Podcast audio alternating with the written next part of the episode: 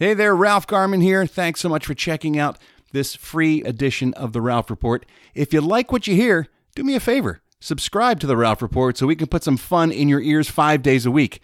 And you can listen for as little as $3 a month. So subscribe today so you don't miss out on any of the fun. Go to patreon.com slash the Ralph Report and sign up.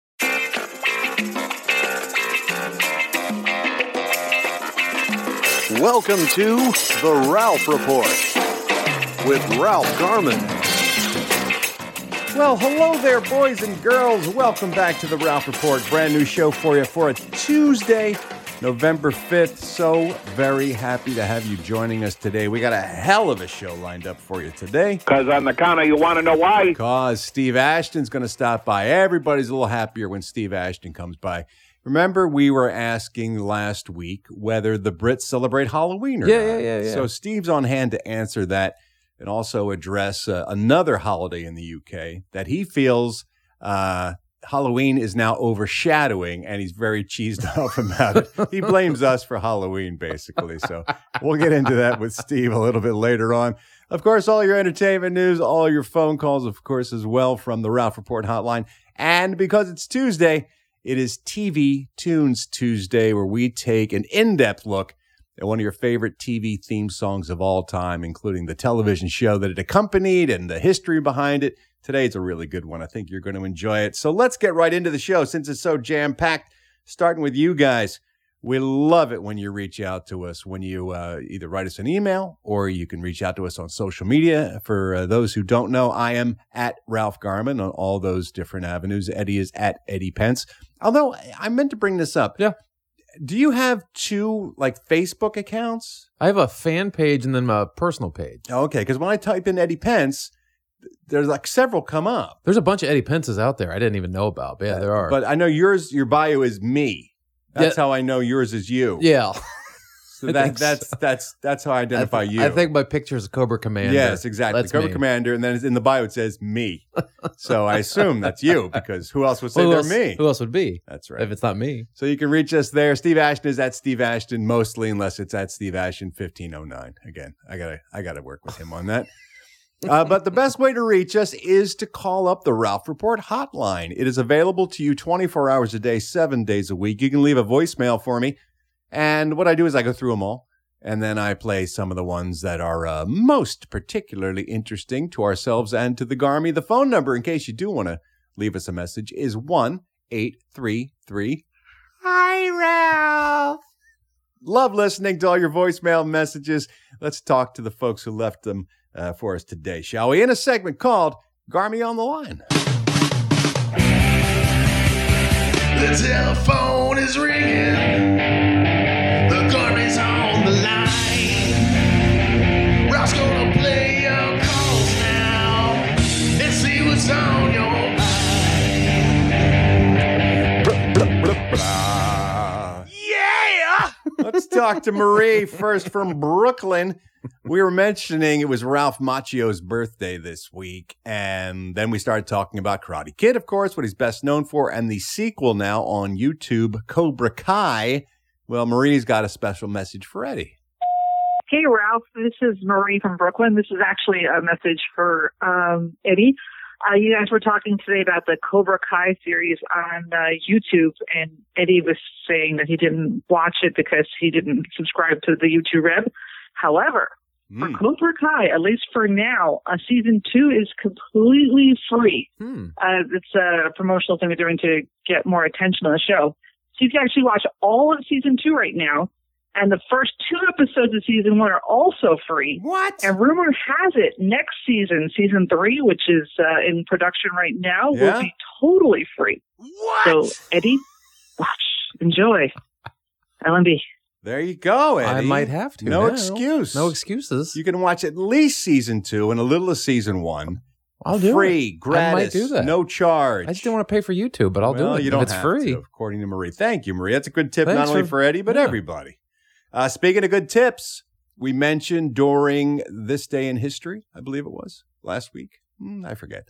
Uh, anyway, we're talking about the uh, diphtheria vaccine, the first time the vaccine was uh, released and how effective it was. And so we've heard from a gentleman who has a little tip for everybody, especially this flu season.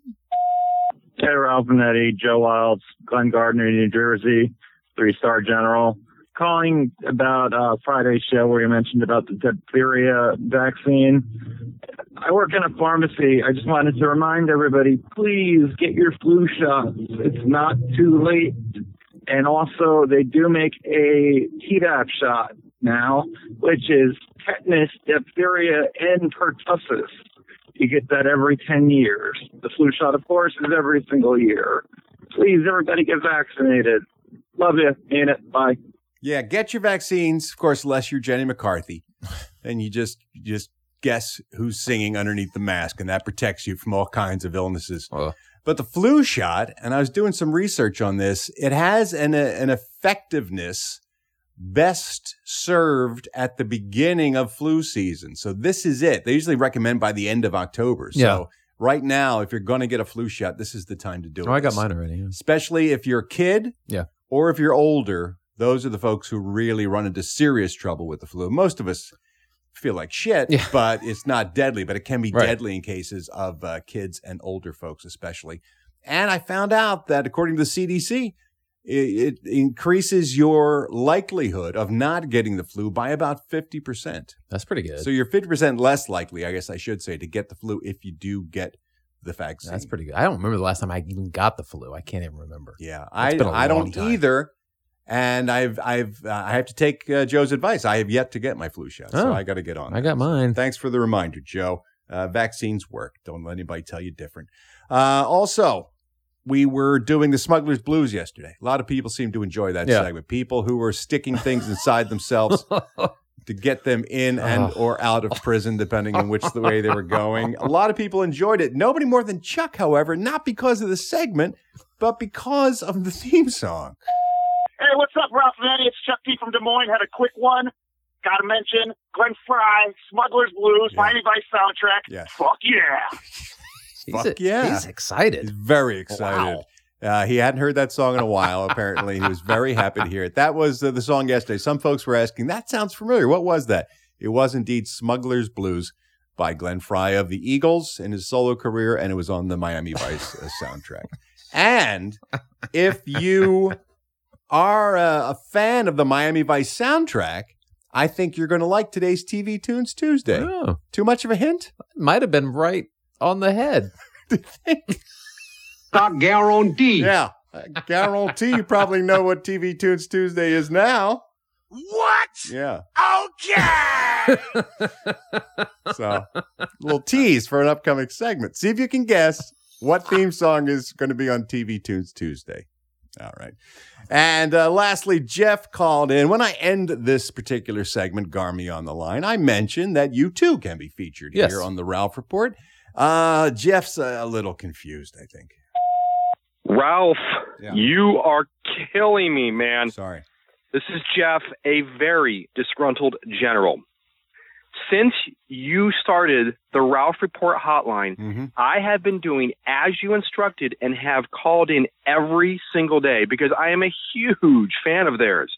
Yeah. Each day, I get excited thinking this will be the day, but you have yet to follow through with your promise. Mm-hmm. So I ask you, when are you going to feature you two on your show? Yeah, I just This is the longest segment tease I have ever experienced, and I'm not sure how much longer I can wait. I think you're misunderstanding. I think you're thinking you two's going to be on the show, and I say you two can be featured on the show, meaning you also, you as well. Y O U T O O. Simple misunderstanding. You too Yeah. can be featured on the show if you call Simple. in to the Ralph Report. Is that how you get all the subscribers to join in? A lot of people you think keep teasing people. Bono's going to drop by and we're going to have a little chat here. And if that helps, look, feel free to keep believing. But Jeff, no, I'm sorry. There's been a slight misunderstanding. Uh, as of yet, we have not booked you two to be here on the program. Um, you didn't play the theme song. Oh, no. Yeah, I did. No, you didn't go blah blah. I didn't do blah- I didn't blah, I don't blah, think you did. Really? I don't remember you going blah blah blah blah I thought I blah, blah, blowed. Fuck. Now I don't remember. Well, I don't now- think you did. Well, now we got to go back. We got to stop recording. I don't we think gotta you go did. back on the tape and we got to listen to see if I did the I segment don't or think not. you did. I thought I did. No, I don't think you did. Are you sure I didn't? Blah, I don't remember going blah, blah, blah, blah. All right, we're going to go back. We're going to rewind the tape. We're going to listen to it, and then we'll rejoin you. So I ask you, please hold. Please remain on the line. A representative will assist you shortly. And we're back. Oh my God. What is Is wrong. Yeah. You'd think I do a lot of drugs. You would think. Now I'm starting to understand more and more the longer I get to know you intimately exactly why you don't drink or do drugs. I'd be a wreck. Because you're a you're a mess. I really, I really did not think you did it. Well, we just rewound the tape. I know. and uh, absolutely did it. Fuck. I'm Yeah. sorry, everybody. No, it's fine. Ruined the whole show. Better, better to check, double check, and then uh, be correct. Than I to- really have no memory of it happening. Hmm. Eddie, what have you done for me lately? Unreal. You stopped the show. I know that much. Uh-huh. Fuck you, Eddie! Yeah. Eddie's terrible. I I deserve all of that. Yeah. I have to. You need that Even the too. whip. You are so dumb. I really you are really dumb. For real. For real. I apologize, everybody. That's fine. Sorry. Because now we're back just in time to do the closing Oh, for this oh, segment. Oh, God, I flat it up right we, at the end. we took a little. We took a little break. We went on hold. We came back, Sorry. and now I can invite everyone. Oh, First, I can thank everyone who called in today, and I can also invite the rest of the Garmy because you too can be featured here on the Rob Report. But you got to take that first step. You got to call me. Call me. I'm Ralph. It's the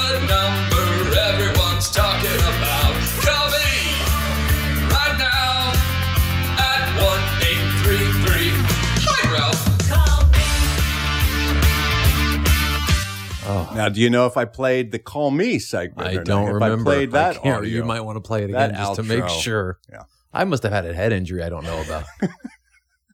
Maybe you snorted a balloon full of uh, marijuana and it got lodged I inside your brain. I put it up my ass. Sure, and then And it, it- migrated, it migrated into your sinuses because that's how science works. All right, this is a good start. We got one of those uh, gas leak shows going on. Damn it! I'm sorry. This is going to be strong.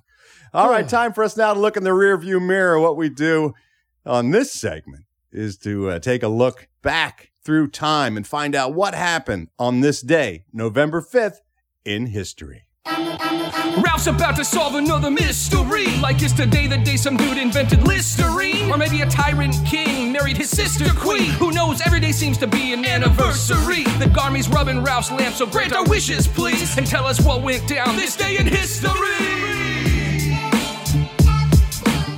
On this day, November 5th, in 1605, remember, remember November the 5th. Oh yeah, V from Vendetta. Yes, but also a real thing that Well, happened that- that in real real thing life. too, but- that was a comic book and a movie, but this is an actual real thing. I tend to meld the two. I know you do. Uh, it was the gunpowder plot. Catholic conspirator Guy Fawkes attempted to blow up King James I and British Parliament by uh, taking a ton of kegs of TNT and putting it underneath the House of Lords, and he was going to uh, light it up and blow everybody to smithereens. Yeah. But they caught him. They stopped him. And so on this day in the UK, they still celebrate uh, Gunpowder Plot Day, Guy Fawkes Day, as it's now known, where they celebrate the fact that he did not blow up Parliament, Hmm. which is nice. Yeah, I guess. think. Yeah, depends Yeah. on your point of view, I suppose. If you're interested in that holiday in the UK, you're going to love Ask a Brit later on in the show. Oh, does he talk about it? Too much of a hint, you think, maybe? You think maybe too much of a tip off as to what Steve Ashton will get into on today's Ask a Brit? Not guarantee. Yeah, you'll be interested if you like that story. On this day in 1639, the first post office in the colonies was set up in Massachusetts. The very first piece of mail ever delivered. Any guesses, Eddie Pence? Like what the package was? The very first piece of mail that was delivered by the first post office in Massachusetts in the colonies. Uh, box of candy. It was not. It was a uh, 20% off coupon at Bed Bath and Beyond. it was the very first thing, believe it or not. How Those many of are- those do they send out? Those are good indefinitely. I know. There's expiration dates on them, but they never honor that. Here's my thing. Let me go into a little bit of a conspiracy theory because I get them all the time, Yeah. and I'm a frequent shopper at Bed Bath and Beyond, Yeah. and I love to use that 20% coupon. But it's it's forever. Forever, yeah. You can use it anytime. They send them to you by the dozens. What are the odds that Bed Bath & Beyond simply marks up all of their prices 20%? I mean, are, are they just fooling us? Are It's we brilliant. suckers? Because you get there and go, oh, I got to go use this. There's no way they can constantly be selling all of their merchandise No. for 20% off and make a profit. It's just not fiscally sound. Because anyone goes in there should take 20% off. You should never go in there and not pay 20% off of whatever you're buying. Exactly. And it happens all year long. Yeah. There's no limit to the sale and there's no expiration date for the coupons. So we've all been suckered into thinking this is an actual deal, when in reality, they must be marking everything up 20 extra Yeah. percent on their prices. But it gets you in there because you think, oh my God, 20% But off. it's a con Uh, job. of course it is. oh my, It absolutely is, but you still do it. I know. You think you're getting such savings. Yeah. And then you go, oh my God, you guys don't even honor the, the expiration date. That's so great. You guys are so I've- nice. I've had a, a lady, lady at the cashier go, Do you have your 20% off coupon? I'm like, No, I don't. She goes, oh, okay. And she'll pull one out from under the counter and use hers. she just scans the tattoo They're her never arm. charging you full price there.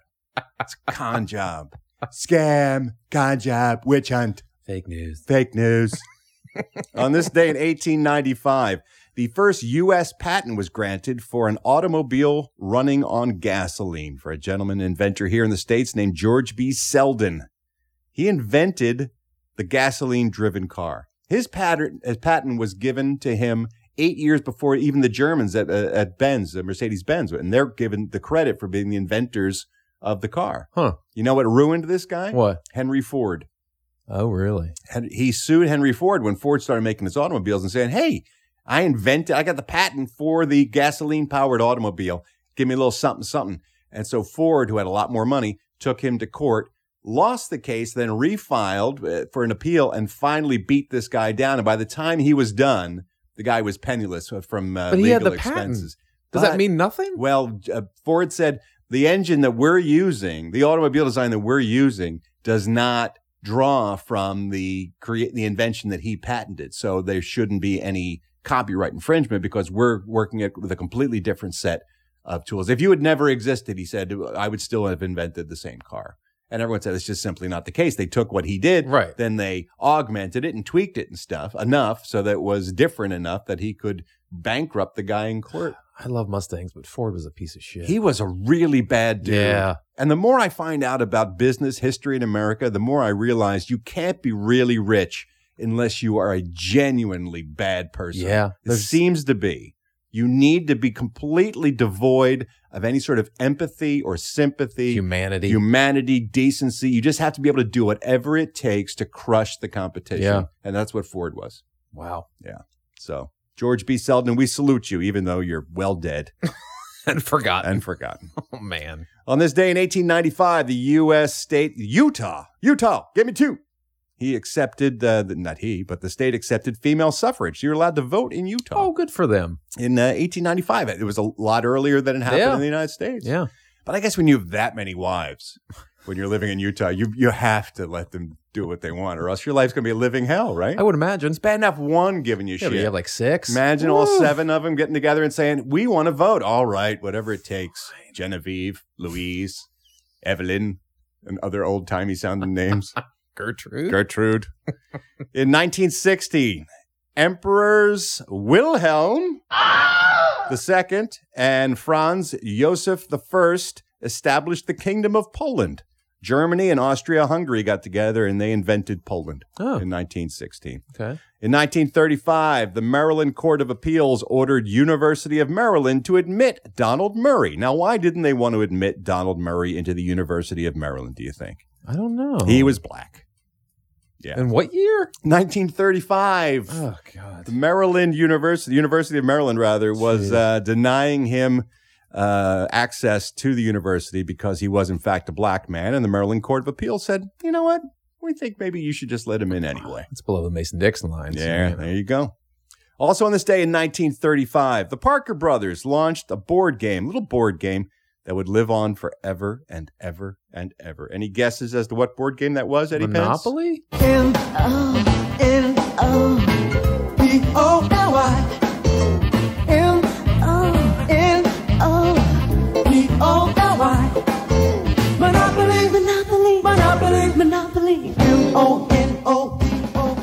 Monopoly. I still don't think I've ever finished a game of Monopoly. Really? It gets to the point where you just stop. Everyone just stops playing. Never. I've never gotten to it in a. I've never not finished a Really? game of Monopoly. 'Cause you just one of wanna my cr- you wanna crush the competition? I want to Henry Ford those fuckers right into the ground. we just end up getting bored and stop after like two hours. How can you get bored? Because you have to. It's high finance. It's screwing the other guy over, paying People rent. quit. They don't want to play. Well, you're playing with a bad bunch. I probably am. That is not the way to have when it gets down game to night two- at the Pence house. Yeah, but once you get down to two people, then the other people just bail out, and you're like, "Oh, they're doing something fun over there. I'll go over there." Just play checkers or something there and play some jacks. Get it over with. Something simple. I love Monopoly. I love this song too. Although I think the girl singing is a little too into Monopoly, quite frankly. She seems a little too excited She's about pretty the turned game. on for Monopoly. When she hits the O's, that's her O face, I think is what we're seeing there.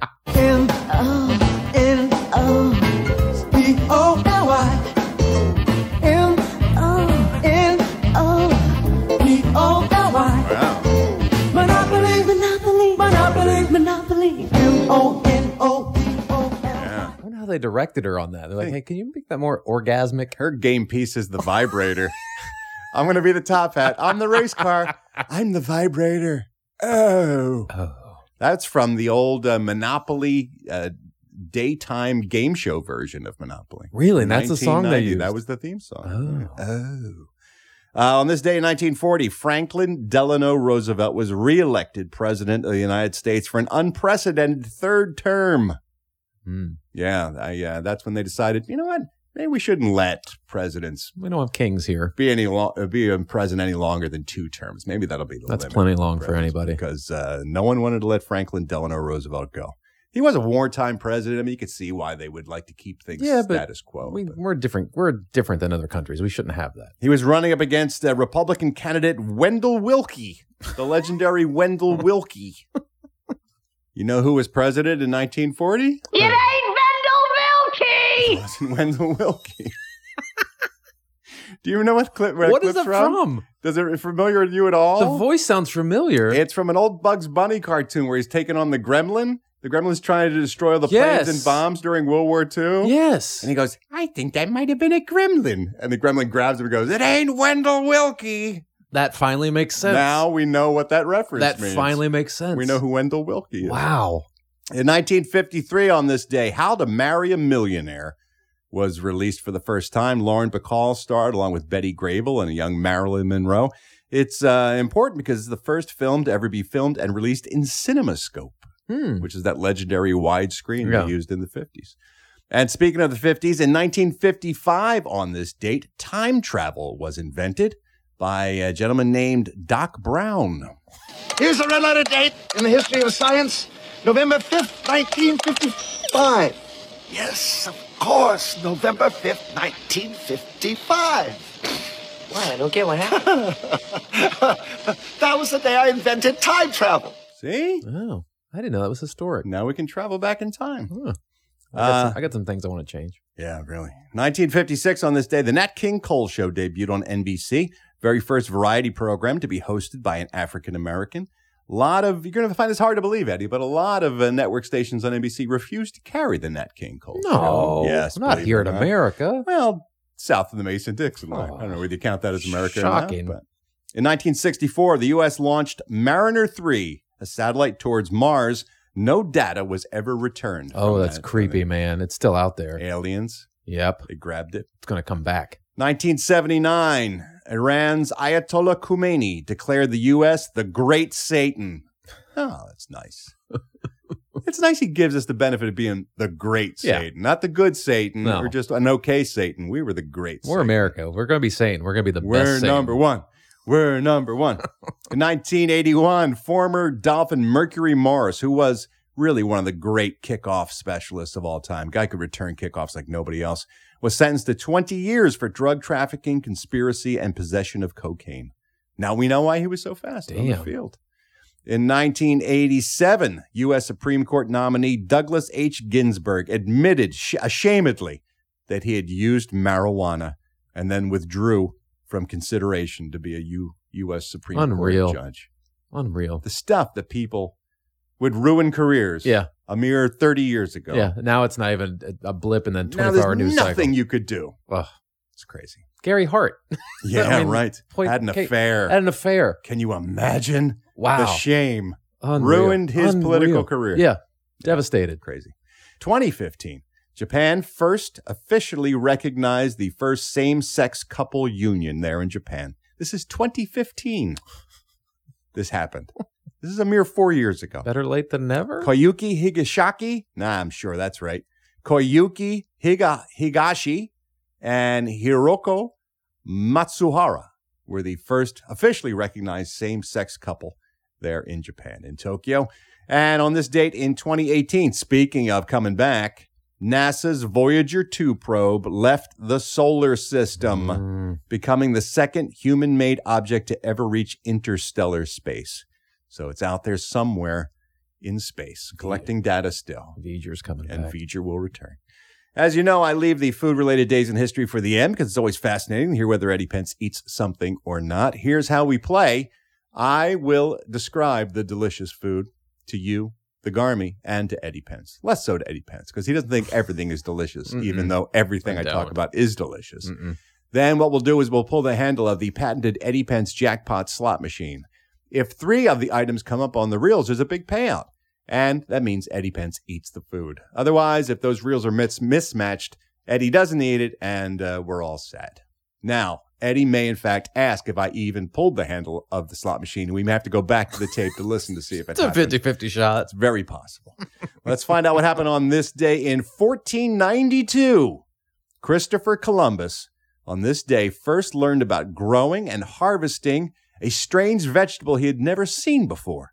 It was in Cuba, and the indigenous population there grew it. Um, it was called maize, but of course, later on, we came to know it as corn.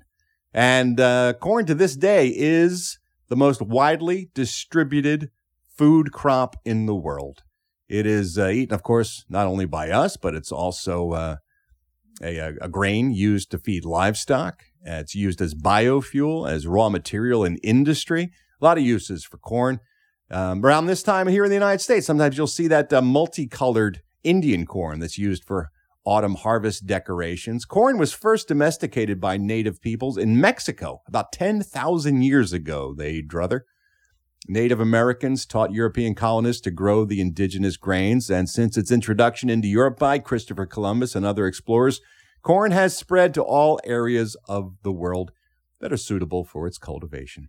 Here in the United States, we love it just about any which way, including popped. However, we can all agree that the best way to eat corn is a fresh ear of corn, corn on the cob, boiled up, slathered with butter and salt. Yum, yum, yum, yum, yum, yum, yum, yum, yum. Does Eddie Pence eat corn on the cob? How will we find out? Oh, I know. We'll pull the handle of the patented Eddie Pence jackpot slot machine. Here we go. We got one cob, two cob, three cob. Eddie Pence ain't going on the cob. I didn't see that coming. didn't see that coming. Because, yeah, it's like you got to touch it with your hands to eat it, and then Not if you get those little prongy things you put in the end. it's like sometimes there's stringy things. Sometimes I don't like the stringy and then- thing. You got to be on the stringy oh thing. They get stuck in your teeth. I It don't like. It seemed like it would be way too messy a food for you. You No, I like, a good corn on the cob. Well, I'm with you. I think it's delicious. I love one a good corn favorite. on the cob. One I of my love favorite meals. popcorn, corn on the cob. I even like just the corn kernels you buy in the can. All right, Bubba. Corn, corn, Corn, cob, corn. popcorn, corn in Shrimp can, corn. shrimp corn, corn salad, corn good. bread. I actually like corn in my burrito. You, put little- you go to Chipotle, you get some corn put in the burrito. Look at you. Yeah. Big corn fan. Well, now we know. It comes out the way it goes in. oh, stop it. You had to ruin it. We were having such a good time. The Best part about it. You can recycle it. I've heard if you put a, a kernel of corn up your ass, eventually it'll go into your sinuses because that's how the body works. That's it for today's This Day in History. I pity the fool who ain't been schooled by Ralph recently. He's dropping college level knowledge with such accuracy. It got my head spinning faster than a drunk Eddie. And I'm rocking the back and track with a rap like a bad celebrity. I hope Cooperman loves my beats, cause that rhymes with LMB. And that's a wrap for the Ralph Report today in history. 15 cents a day, y'all. Hey there, it's Ralph Garman here. I hope you're enjoying the show. And if you are, why not subscribe to the Ralph Report so you can hear it every day, Monday through Friday? For just 15 cents a day, you can be a one-star general supporter and that will get you the show in your ear holes Monday through Friday. Of course, there are two, three, and four star general levels as well, which get you more bonus content and more access to me. So if you like what you're hearing, why not subscribe? Go to patreon.com slash the Ralph Report. That's P-A-T-R-E-O-N dot com slash the Ralph Report. Subscribe today so you don't miss a thing. Alrighty, now it's time to take a look at all the entertainment news in a segment I call the Showbiz Beat. Uh, Seth Meyers has a new comedy special premiering today on Netflix. Hey, speaking of comedy specials, any news about the Um, unspecial? I was talking to them last week, Comedy Dynamics people, and uh, I should be hearing something back this week, paperwork wise. Outstanding. So we'll see. Keep I'll, us posted. I will keep you guys posted. Seth Meyers has a Netflix special debuting today. And because it's on Netflix, it, they're offering a very special feature that you can only get on Netflix. And it's kind of an inside joke between Seth Meyers and his audience. And I think it's pretty clever. You know, uh, Seth, of course, is the host of uh, Late Night on NBC. Yep. And he is known to make one or two Trump jokes. Yes. So when he announced his comedy special, he said, This was my defense and response to anyone who would say, Oh, let me guess, you're going to do a lot of jokes about Trump. What they're featuring on Netflix is there will be a, a button on Netflix while you're watching that will allow you to skip any joke made about Trump. Like their skip intro button when Right. you when you uh, Right. binge watch a series, you don't have to sit through the intro every time. Right. It'll be in the bottom corner of your screen, and you can click on skip joke, and it will go past any Trump jokes if you happen to be a Trump fan and you want to see the special, but you don't want to sit through any uh, Trump That's jokes good. made They, by sh- they should let the snowflakes not get their feelings That's hurt. right. It's a safe place. It's a safe place for the so Trump people don't get triggered by uh, the comedian's jokes about the president. So that's that's a clever. That's good. He says he doesn't truly expect anyone to use that feature, however, because if you're tuning into a Seth Meyers comedy special, you're more than likely uh, not a big uh, Yeah. supporter I've of the never president. seen his stand up. He Oh, was really? he was an improviser in Chicago. Yeah, and then a, a writer and then for a, writer for on SNL. I actually saw him the night before he got signed by SNL at Improv Olympic here. He used to be on Santa Monica Boulevard. This was like 1998 or 99 before he, that literally the week before he got signed to SNL. He was Oh, doing wow. he was doing his show. Uh, he was on a tour around country, and I saw him, and uh, he was a great improviser. I'd never seen him stand up though. Um, he. Do you watch Late at all? I do, I do. He's that his opening monologues and his segments. I think are just spot on. Some He- of the yeah. He was the best SNL um, headline reporter, the news segment Yeah. reporter on that show f- for many a He was great. Uh, he was one of my favorites for sure. So um, I'll be checking this out. Speaking of television, they are uh, making The Equalizer again. Now, The Equalizer used to be a show on CBS about an old British Secret Service guy who would uh, help people who were in trouble. Yeah. Edward Woodward played the role. It was a really cool show. And it was cool to see an older guy kicking ass and sort of being a, uh, a, a badass. You don't Yeah. see that on television a lot. Gives us hope. Right. And then they made a feature film version, two films with Denzel Washington playing the Oh yeah, yeah, yeah. So now they're bringing it back to television.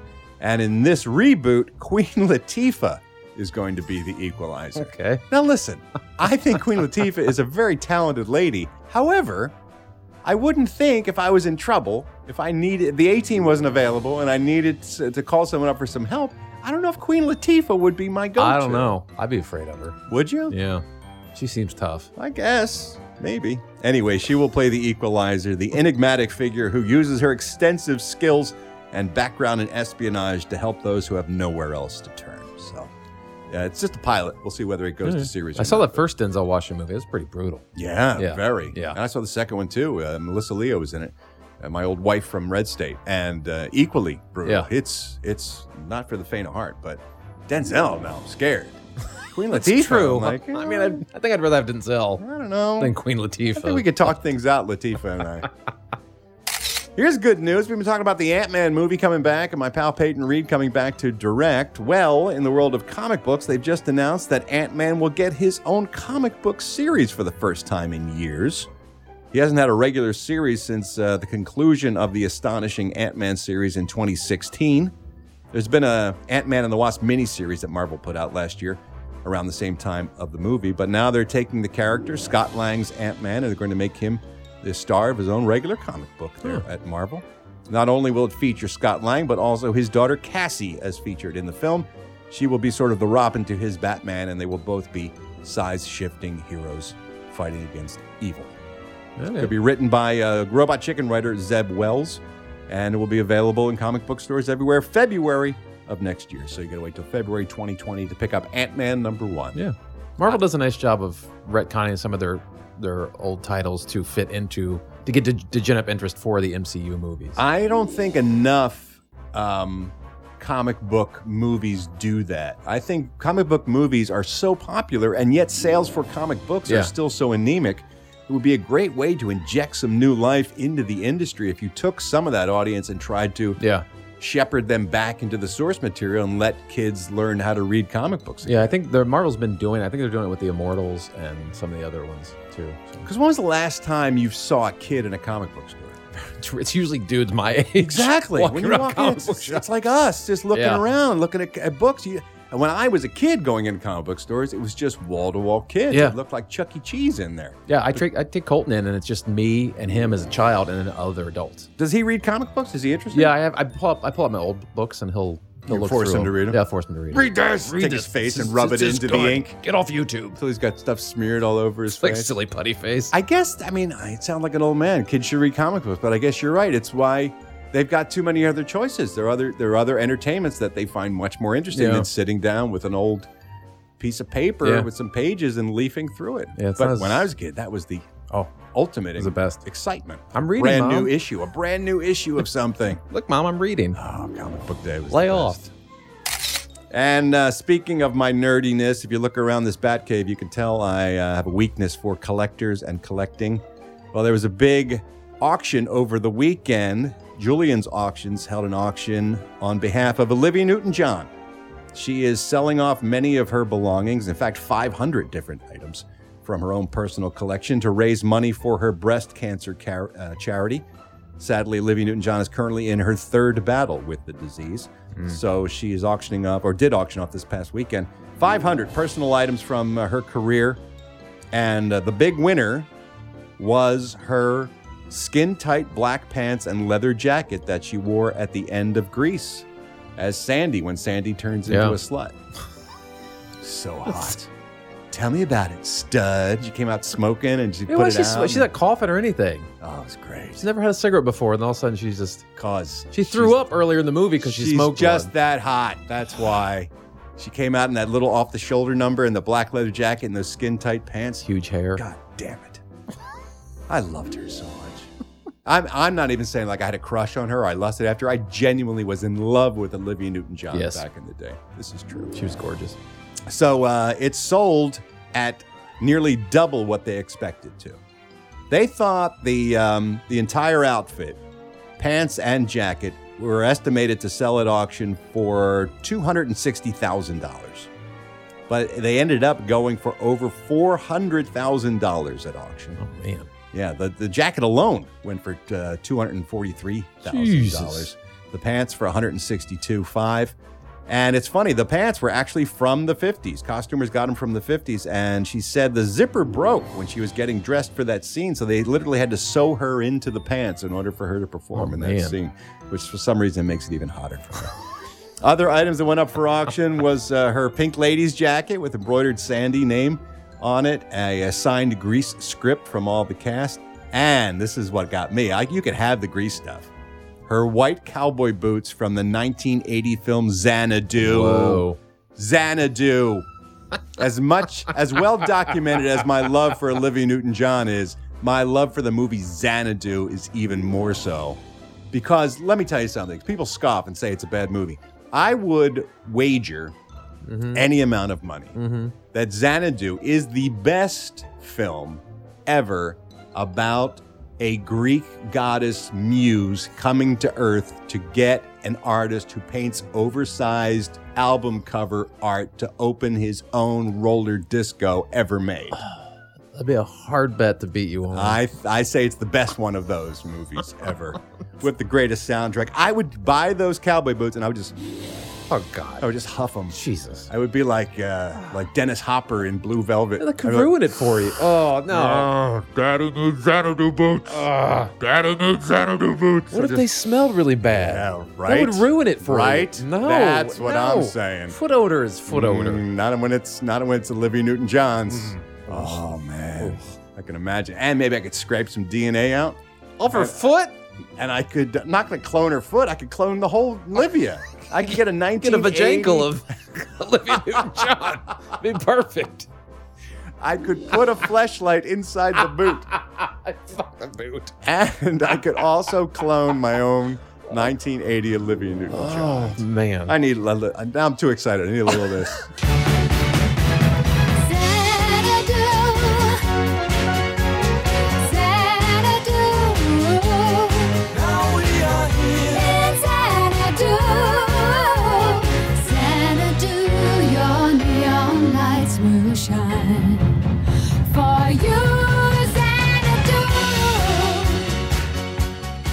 gave him the strength to open up his own roller disco when everyone else said it couldn't be done. you don't know, man. I don't. I really don't. All right, let's take a look at today's celebrity birthdays. All these stars born on November 5th. Actress Tilda Swinton, the human chameleon. She she doesn't look the same twice ever. No. Unless she's out in public, and then she looks like David Bowie with all the blood She's drained out of him. very him. David Bowie She like. very Bowie-esque and very pale Oh. and very sort of otherworldly. She should play David Bowie in a biopic. I believe she did. Oh, she did? Yes. Oh. I bet. I think they did. I think they oh, used Oh, they her. right. They used a bunch of different people playing. Exactly. That's right. Yeah, I think That's she right. was one of them. She is 59 years old today. Guitarist Kevin Jonas of the Jo Bros, the Jonas Brothers. He is 32 years old today. I'm a sucker for you. Say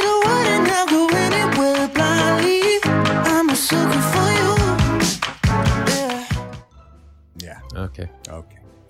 Luke Hemsworth from Westworld. He is 39 years old today. Imagine being the lesser good looking Hemsworth brother and still looking like that. Yeah.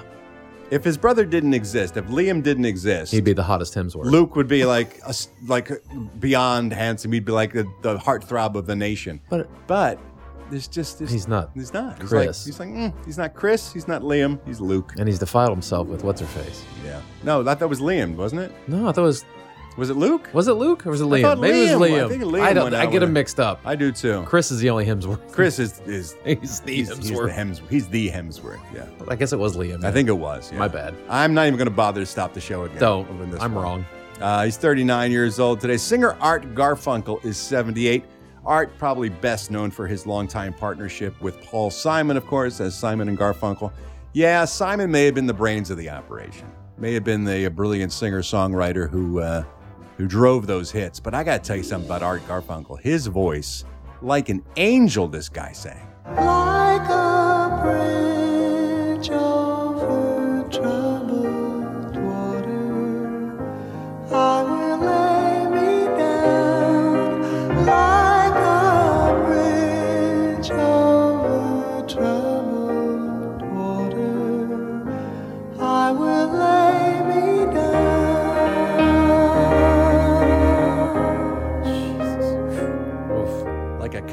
castrati, that guy sings. I mean, how far do your balls have to go up into your body to sing like that? Beautiful. Actor Robert Patrick from X Files and, of course, uh, The Terminator. He is 61 years old. Imagine how happy he is not to be in the new Terminator movie. Initially, he was probably pretty bummed. Now he's like, "Phew, dodged a bullet. Singer actress Andrea McArdle is 56 years old today. Andrea was the very first Annie on Broadway. That's where Oh, she became famous. okay. Any idea what city Andrea McArdle is from, Eddie Pence? You want to take a um, guess? Philadelphia. You're goddamn right! Yeah. Philadelphia, Pennsylvania. The sun'll come out tomorrow. Bet your bottom dollar that tomorrow there'll be sun. Imagine having the pleasure of singing that for the first time and not being beaten down like the rest of us have been over our lives with that song over and over again. Like it's brand Must have new. been so nice to hear it fresh for the first time before everybody was so fucking tired of that song. Actress Tatum O'Neal, speaking of child stars, she's 56 years old, daughter of Ryan O'Neal, of course. Still the youngest person to ever win a competitive Academy Award. She won in 1974 at the age of 10 for Best Supporting Actress for the movie Paper Moon that she was in opposite her father, Ryan O'Neal. Singer Peter Noon of the legendary uh, British invasion band Herman's Hermits. He is 72 years old today. Woke up this morning feeling fine. There's something special on my mind.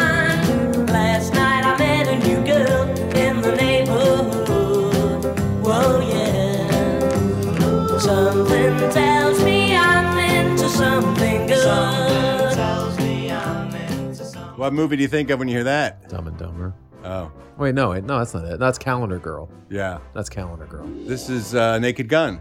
That's right. Him and uh, That's right. Presley. That's when they get in are- their body condoms. That's right. Yeah.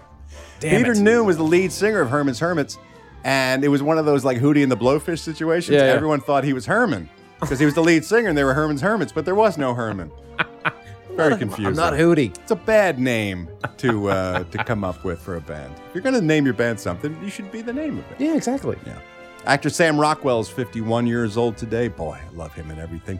Uh, did you see that um, uh, Fosse Verdon thing? That was No. Was it good? So damn good. He's brilliant. Guitarist, keyboardist Jonny Greenwood of Radiohead turns 48 today.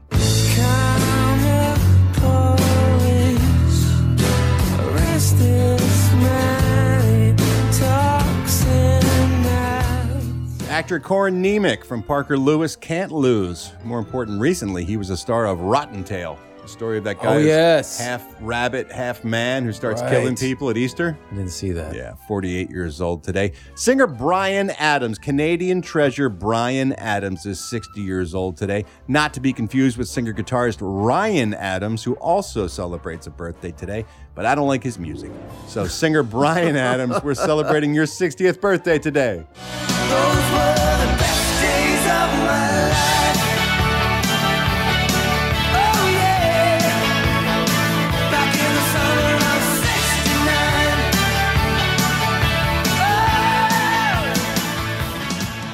That's it for celebrity birthdays today. I'm Ralph Garman. I walk the showbiz beat. And now it's time to check in with our old pal Steve Ashton. You know, a lot of times we have questions about how things work over there in the UK. We're so lucky to have him on staff. Just as I mentioned last week, we were saying, I wonder if they celebrate Halloween over there in the UK. Well, today we have our answer, and we'll also talk about this particular day, November 5th, and its meaning there in the UK. You'll have no, you have no way of knowing what he's going to be talking I talking can't wait. about. It's time for us to ask a Brit. I want to ask a Brit. I want to ask a Brit. I want to ask a Brit.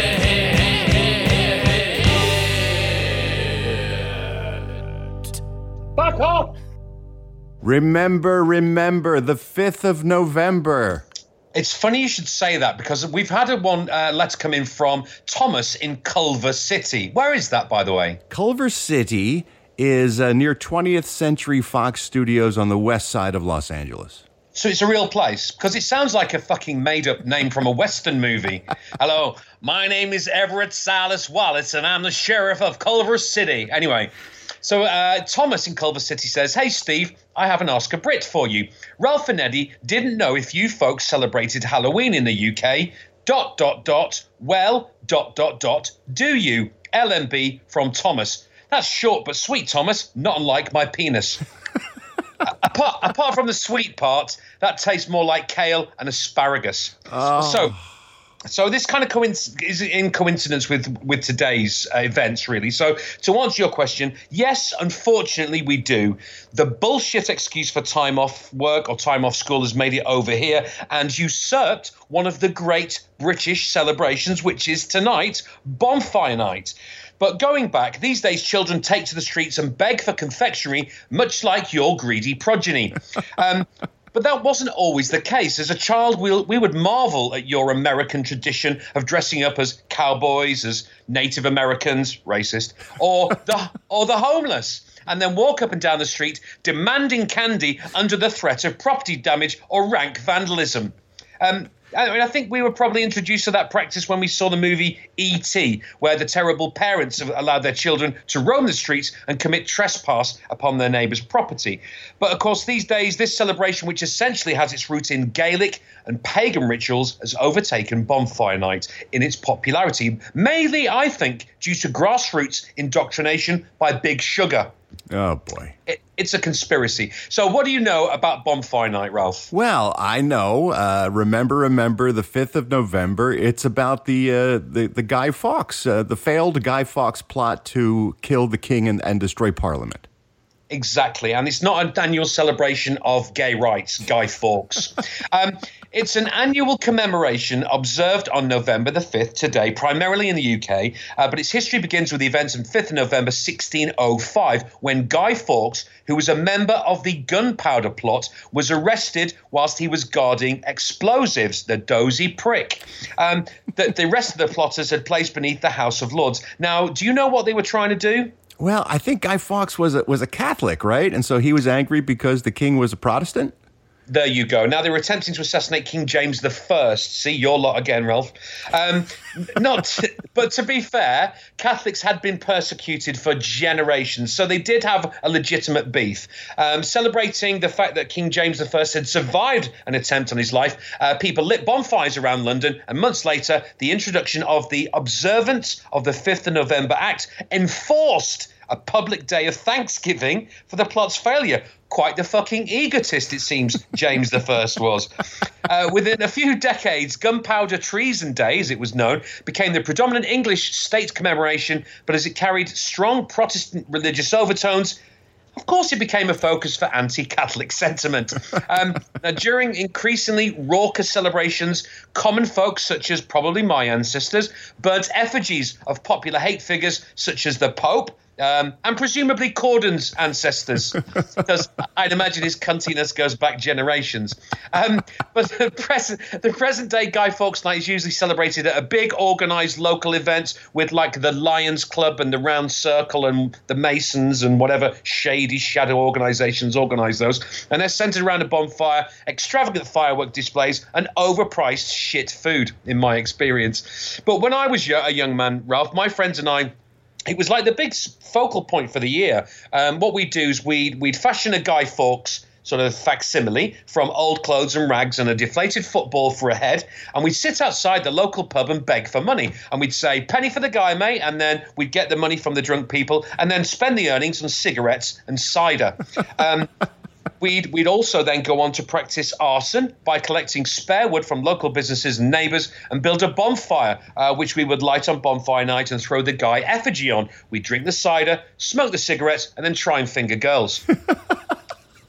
um, of course, popular hate figures have been used as the Guy Fawkes facsimile this year. So Donald Trump, Boris Johnson, Corden, round no, at my house. No. So, so there you have it. There's a bit of a twofer answering the, your lame question, Thomas, and giving you a bit of background about Guy Fawkes Night or Bommy Night, as we used to call it. So, if you'd like to ask a Brit, make it better than Thomas's, eh?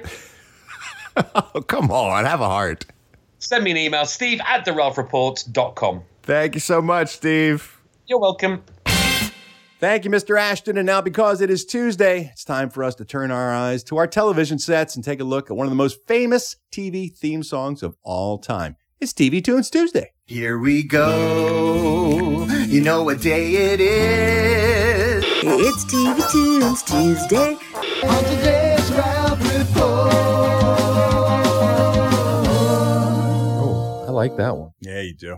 Again, there's no way you could possibly know what show we're going to be talking No, about today. not with that clue you gave. if So vague. listening to the show. So vague. Uh, today, we're talking about a legendary TV series from the 80s. Legend has it that the head of NBC television programming, Brandon Tartikoff, was brainstorming one day and he wrote down a memo that simply read MTV Cops.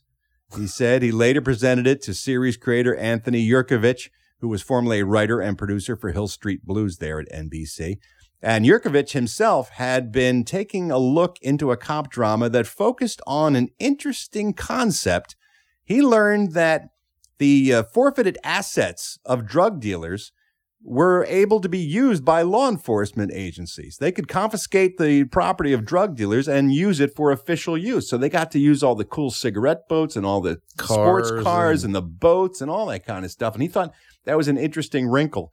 So they put those two things together and he turned out a script for a two hour TV movie pilot called Gold Coast. It was set in South Florida in the Miami area. So as you can probably guess by now, they changed the title of that show. Here is Al from the Garmy asking for today's TV tune. Hey, Ralph Al Prado from Altadena. TV Tune Tuesday. Two words for you, my friend. Miami Vice with uh, Sonny Tubbs and uh, Sonny and Tubbs, I guess. Yes, and the the, the intro song with the uh, the girl with the nice booty and the yellow bikini. Yeah. Oh man, brings Yeah. back memories. Anyways, Uh-huh. Uh, my suggestion for TV Two Tuesday. Love you, mean it. Bye. Yeah, Yeah, I love that girl's booty too. it is, of course, Miami Vice. Unlike any other standard police drama ever, it really did change the the landscape of television at the time. It was unheard of. No one had ever seen cops in that format, in that style, using those fancy boats and those cars and dressing like that. Uh, Miami was a fresh landscape as opposed to cities like New York and Chicago and Los Angeles, which have been mined to death by cop dramas. It was really very much of the 80s, influenced by 80s new wave culture and music. And music became a huge part of that show, of course. Uh, they borrowed heavily from songs of the day. Instead of coming up with uh, scored music that was created by a composer just for the TV show, they would go out of their way every episode, sometimes spending up to $10,000 or more per episode to buy rights for original recordings to play on that show. It was like MTV. You would hear hits of the Yeah. day on that show, and you weren't hearing that on any other television show on network television. Here are some of the artists who had their songs featured on Miami Vice uh, throughout its uh, run on television Roger Daltrey, Duran Duran, Power Station, Devo, Sinead O'Connor, Jackson Browne, Kate Bush, Meatloaf, Phil Collins. Of course, Phil Collins legendarily had that in the air tonight scene where they're driving that that I think it was a Corvette really slowly at night down through the center of Miami Beach. Awesome moment. Um, Bryan Adams, we were just talking about him. Tina Turner, Peter Gabriel, Pink Floyd, ZZ Top, The Tubes, Dire Straits, Depeche Mode, The Hooters, Iron Maiden, Alan Parsons Project, Corey Hart, Glenn Frey, U2, Frankie Goes to Hollywood, Foreigner, The Police, Ted Nugent, Billy Idol, Suicidal Tendencies. The list goes on and on. They Man, were they must all have spent a fortune on music. They had a huge That's crazy. music budget because they had to pay for the rights to put those shows. Damn. And but now, but it started to flip because at one point the show became so popular that the um, the music publishing houses were coming to the producers saying, "Would you put our song in your show?" Yeah, because give a huge bump. I would exactly. Uh, the listenership of a of a of a, uh, a record would be enormously increased just by being featured on Miami Vice. It started to turn songs into hit songs versus borrowing hit songs for their television program. Uh, a lot of celebrities, uh, musicians even guested on the show. Phil Collins was an actor on the show. Glenn Frey, Willie Nelson, uh, Sheena Easton, Gloria Estefan, Gene Simmons even stopped by. And of course, the theme song was equally legendary. In fact, a single version of that song was released and it hit the number one spot on the Billboard Hot 100. Jan Hammer was the name of the uh, composer for that show. Not only did he do the theme song, but he did all that distinctive synthesized instrumental music for the entire show. He was, he scored the show as well. They came knocking in the fall of 1984, excuse me, 1984. And the producers asked him if he could not only score the series, but come up with a catchy theme song to uh, capture the excitement of Miami Beach and the cop show they were putting together. He sure did come up with it. Here is Jan Hammer's Miami Vice theme.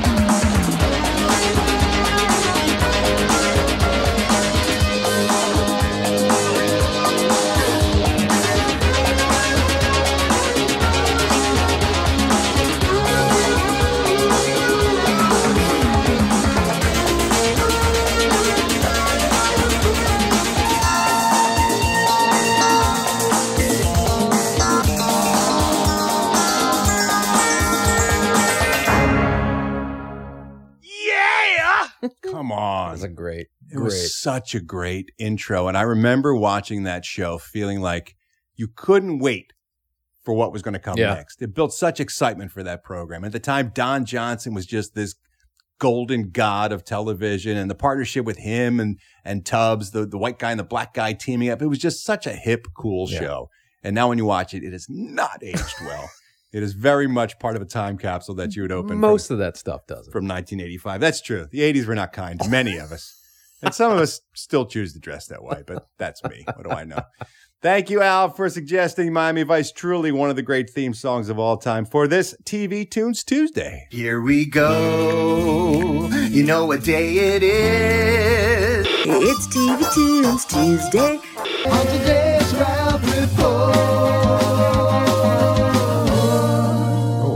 like that one. Yeah, me too. Remember Edward James Olmos from that show? Yes, he was the chief, right? Yeah, he Yeah, was yeah. their lieutenant Or or, their lieutenant. boss or whatever. And I remember watching that show. I think I said, I think there's something wrong with that guy because he was always like, "Yes, come in my office. I need to talk to you." It's like he was so like super intense and monotone. I thought they hired a guy who's like mentally damaged or something. He was terrifying to me.